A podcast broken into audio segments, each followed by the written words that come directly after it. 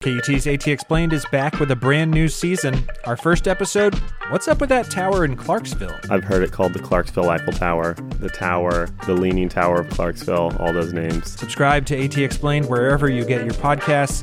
And don't forget our next ATXplained live show at the Paramount Theater on April 3rd. Brand new stories told live on stage. Get your tickets at austintheater.org. Support for ATXplained Live comes from Meals on Wheels Central Texas and World Interiors. From KUT and KUTX Studios.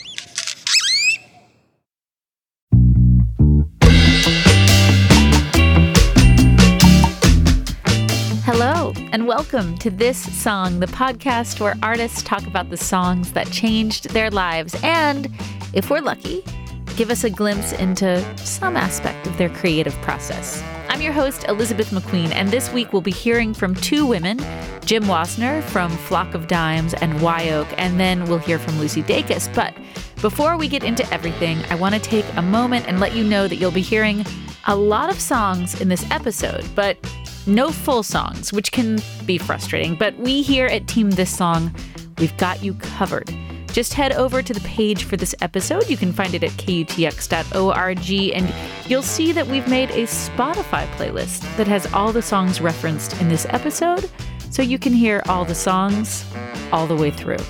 Okay, so let's get started with Jenn Wasner. She's half of the Baltimore band Wye Oak, and she just recently released her first solo record under the name Flock of Dimes. It's called If You See Me, Say Yes. And in this new work, she explores this really expansive musical palette, like lots of guitar and lots of electronic instrumentation. And it's definitely more pop oriented than Wye like sonically, and more personally open lyrically. We've been loving her song Semaphore here at KUTX, the radio station where we make this podcast, and we got really lucky Jenn Wasner wise here at the station. I mean, she came in August with Wye Oak to play in Studio 1A, our lovely live performance space here at KTX. And then she returned in November with Flock of Dimes. And after that performance, I got to sit down with her and talk about a song that she heard when she was young, but it still inspires her now as both an artist and a woman. So here she is. Jenn Wasner. You wanted me to talk about one of my most transformational song experiences? Yeah, totally. Um, well, it's actually appropriate that you asked when you did because I've actually been playing one of those songs every night as an encore uh, for this tour that we've been doing. Um, and that song is uh, Amelia by Joni Mitchell.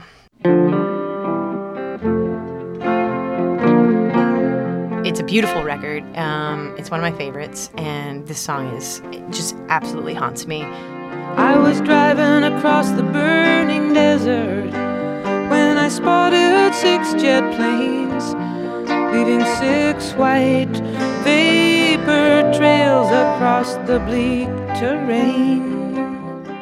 The reason why this song gets me so much is because um, Joni Mitchell is one of the only artists that I've found that I relate to on a level of being an artist and also being a woman. Um, and so in it, she's talking about um, her dreams, her aspirations, um, and the sacrifices that uh, I think she's had to make in her life to um, achieve them. Um, it's an incredibly heartbreaking song. It's also very beautiful. Um, it it does the thing where it, it it both comforts and terrifies me at the same time because I feel some solace in knowing that my experience, the ways that I feel, is somewhat universal, but it's it doesn't end in a happy place. It's I love the idea of like it it's both like gives you solace and terrifies you at the same time. I don't know why I love that, but just because that I mean that's a good song. That a song is- that can, can be that complex. oh yeah, that is Yeah. she's the master of that man. She that is a true sign of greatness, I think, to have that many layers, and folds, and facets going on, and, and she does it in a way that's so universal and so specifically personal too. It's just a real, it's a real mastery of, of that craft. There's a there's a verse towards the end of the song where she says, "Maybe I've never really loved. I guess that is the truth. I've spent my whole life in clouds at icy altitudes." Maybe I've never really loved. I guess that is the truth. I've spent my whole life clouds at icy altitudes. Um, and then the verse before that, she talks about Amelia Earhart, and she says, you know, like me, she had a dream to fly. Um, and of course, she's, you know, lost forever. And it's the most like beautiful metaphor, the image of like this solo, this like woman with this crazy dream, like in like rocketing through the sky by herself into some unknown place.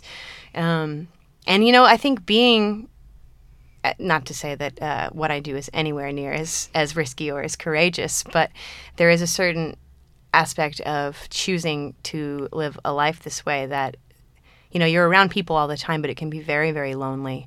Um, it has affected um, many of my relationships if not all of them. Um, not just romantic ones but otherwise there's a certain detachment from the people in your lives who who move on and and do these like normal person things. You know they they they establish a certain sense of stability and you know i i yearn for that stability every day but at the same time i don't a i don't know what else i would be doing if i wasn't doing this. This is the only thing i've ever wanted to do. And also um, you know i i there is that something that that yearning that she mentions that dream um, that need to to do something else with my life um, so it's just kind of the song to me is like the perfect encapsulation of like learning how to live with that reality but also accepting that it, there's an incredible amount of loneliness and sacrifice um, that comes with making that choice.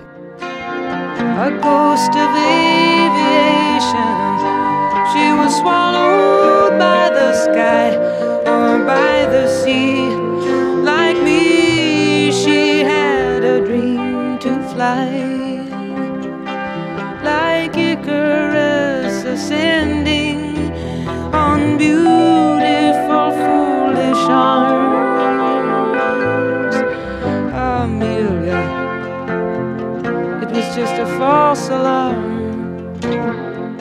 You've spoken a lot about how lyrically the song really speaks to you, but is there something, you know, in that kind of pre verbal music sphere about the way the song sounds?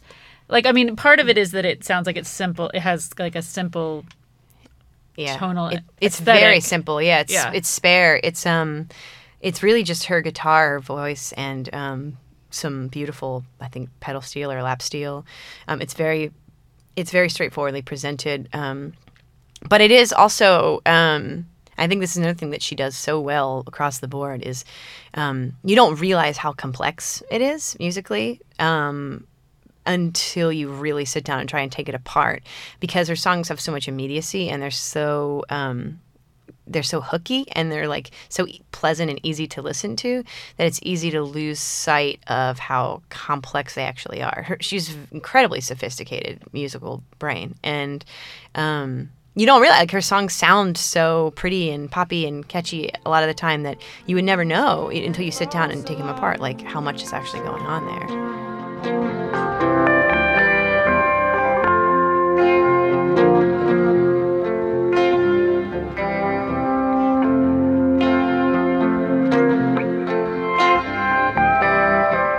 But you know, hearing someone like Joni Mitchell when I was young, I think was super formative for me because it's one of those things you don't know that you're missing it until you all of a sudden it's there. Um, it it never occurred to me that all of my all the music that I listened to, all of my musical influences to that point were all dudes. I it didn't even I didn't even, it was just like this is the world, these are the songs that I like.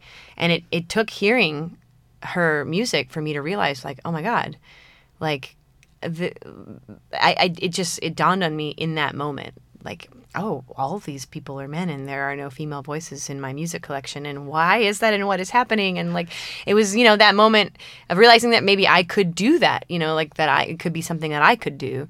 Um so it's huge you know it's a really big deal and it and it's it is it's amazing to to think about the fact that there was a time in my life when I that would that hadn't occurred to me at all Well, and I like the idea that the song kind of like um I don't know, you kind of see the the connection between like Amelia Earhart Mm-hmm. inspiring Joni Mitchell, who's inspiring you, who's inspiring other women. Um Yeah, no, I mean, I and like it's you. You have to have those people that you look to as proof that it can be done. and inspiration to continue to try. I mean, for every choice that you make in your life, you you choose one thing, you have to leave behind other things, and there's always going to be a sadness in that. Um, but for someone like Joni Mitchell, it's very clear that like it almost wasn't even a choice. Like she's so fully gifted, and like, it's so clear that that's what she was put on this earth to do. That like it's you know it's an amazing thing to witness. But um, but yeah, but even she, even she feels that you know even she has to struggle with that. Is is really. It's like I said, it's comforting and terrifying because no one, no one gets a, a, a pass on it. Come to my door. Won't you liven me up with color? Put your pen and paper away. I have no need for you to guess my age. I can tie my solace I seek in another place here. But I cannot need you more. Too far gone for the semaphore. And this is Semaphore from Flock of Dimes. If you see me, say yes. And man, I really relate to that idea that Amelia both comforts and terrorizes her because I, I get it. I, I too have lived the life of a traveling musician. And for years, I toured with this band called Asleep at the Wheel. And for a long time, I was the only woman on a bus full of men. And I actually wasn't really aware of the gulf between me and my male counterparts until I got pregnant. Like, I wanted to have kids, but I also wanted to continue traveling and playing music. And it was a struggle to convince the people around me that this was something that I could do, that I should do. I mean, luckily I was able to do it for five years, but then my kids got bigger and I left the band. And now here I am in Austin trying to make a go at a more normal existence. And it feels really weird because while I was playing music, extending my adolescence indefinitely, like everyone around me was growing up. And I would never have traded the time that I spent out there on the road, but like she said, the choices that we make, they all have these like bittersweet consequences. And I don't know, maybe making your peace with that is one of the journeys of this life. If you dug that interview with Jenn Wasner, then please take a minute to head over to iTunes or Stitcher or wherever you get your podcasts and leave a rating or a review for this song. Ratings and reviews help us in lots of ways. They help people find us, which is really important. Like, we definitely want as many people as possible to hear these stories, and they help us morale wise. Like, we here at Team This Song work really hard to make this podcast, and knowing that people dig it, it makes us all feel really, really good. Okay, now on to Lucy Dacus. I first heard about her when we started playing her song I Don't Want to Be Funny Anymore here at KUTX. It like breaks down a woman's struggle for identity like for real. Her record No Burden was released early this year by the Richmond label Egg Hunt and then re-released by Matador later this year because it was so good. Lucy was at the Austin City Limits Festival and she sat down backstage with Jack Anderson to tell him about a couple of songs that showed her, well, they showed her what a song can do. So here she is, Lucy Dacus. I should probably talk about Just Like Heaven by The Cure because that song tends to haunt me, like at all my important moments of my life. Uh, in a good way, it's a friendly ghost.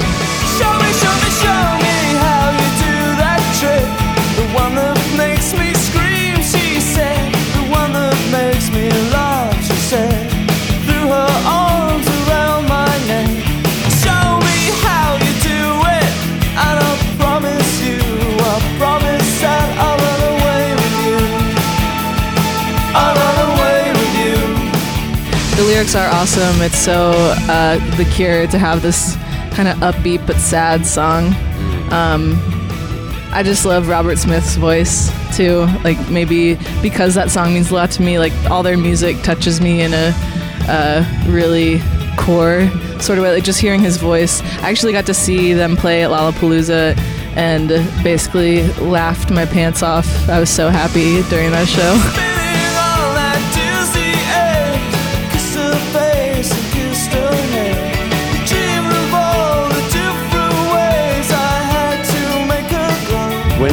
you first hear that? I first heard it in eighth grade because I had my first boyfriend, and he liked like Slayer and like death metal.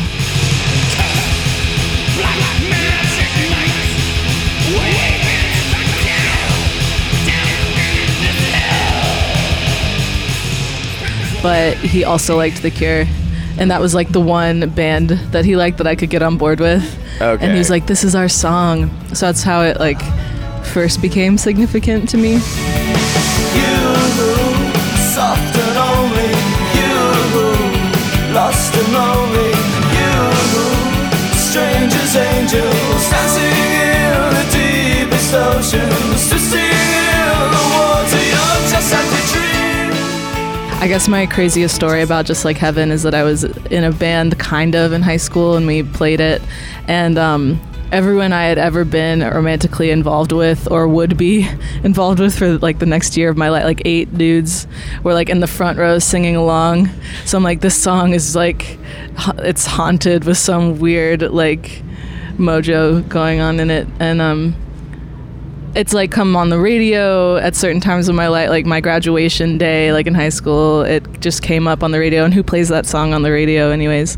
And um yeah it's like we'll come on during vacations or i'll be abroad and it'll like be in someone's car passing me when i'm really happy. And so that song kind of showed me what music can do to like tie moments of your life together like how songs become emblems and symbols for other parts of your life. Like they take on the time and place that you heard them basically. And uh, so that hasn't necessarily factored into my music directly but it has factored into my mentality about what music is capable of doing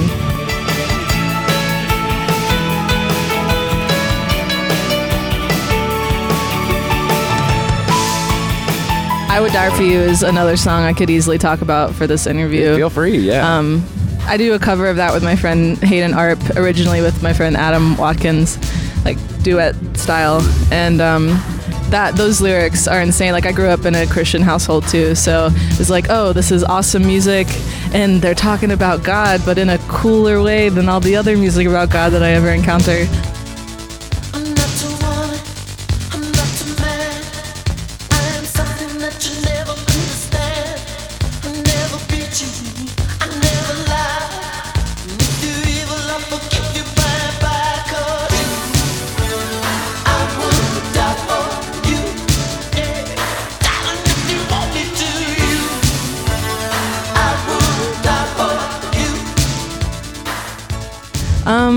I guess I've always resonated with people who care about the content of their work, like do care about the lyrics and are asking for something from you, like either a rise in your emotions or understanding of their emotions, which leads to understanding of your own emotions. Like people that uh, are kind of approaching the topics that we don't want to look at ourselves. Um, yeah, I think that that has come naturally to me because of the people that I used to listen to. so you said you used to listen to. Do you ever still? Oh, I still listen. We listened to The Cure like in the van yesterday, and um, still listen to Prince for sure.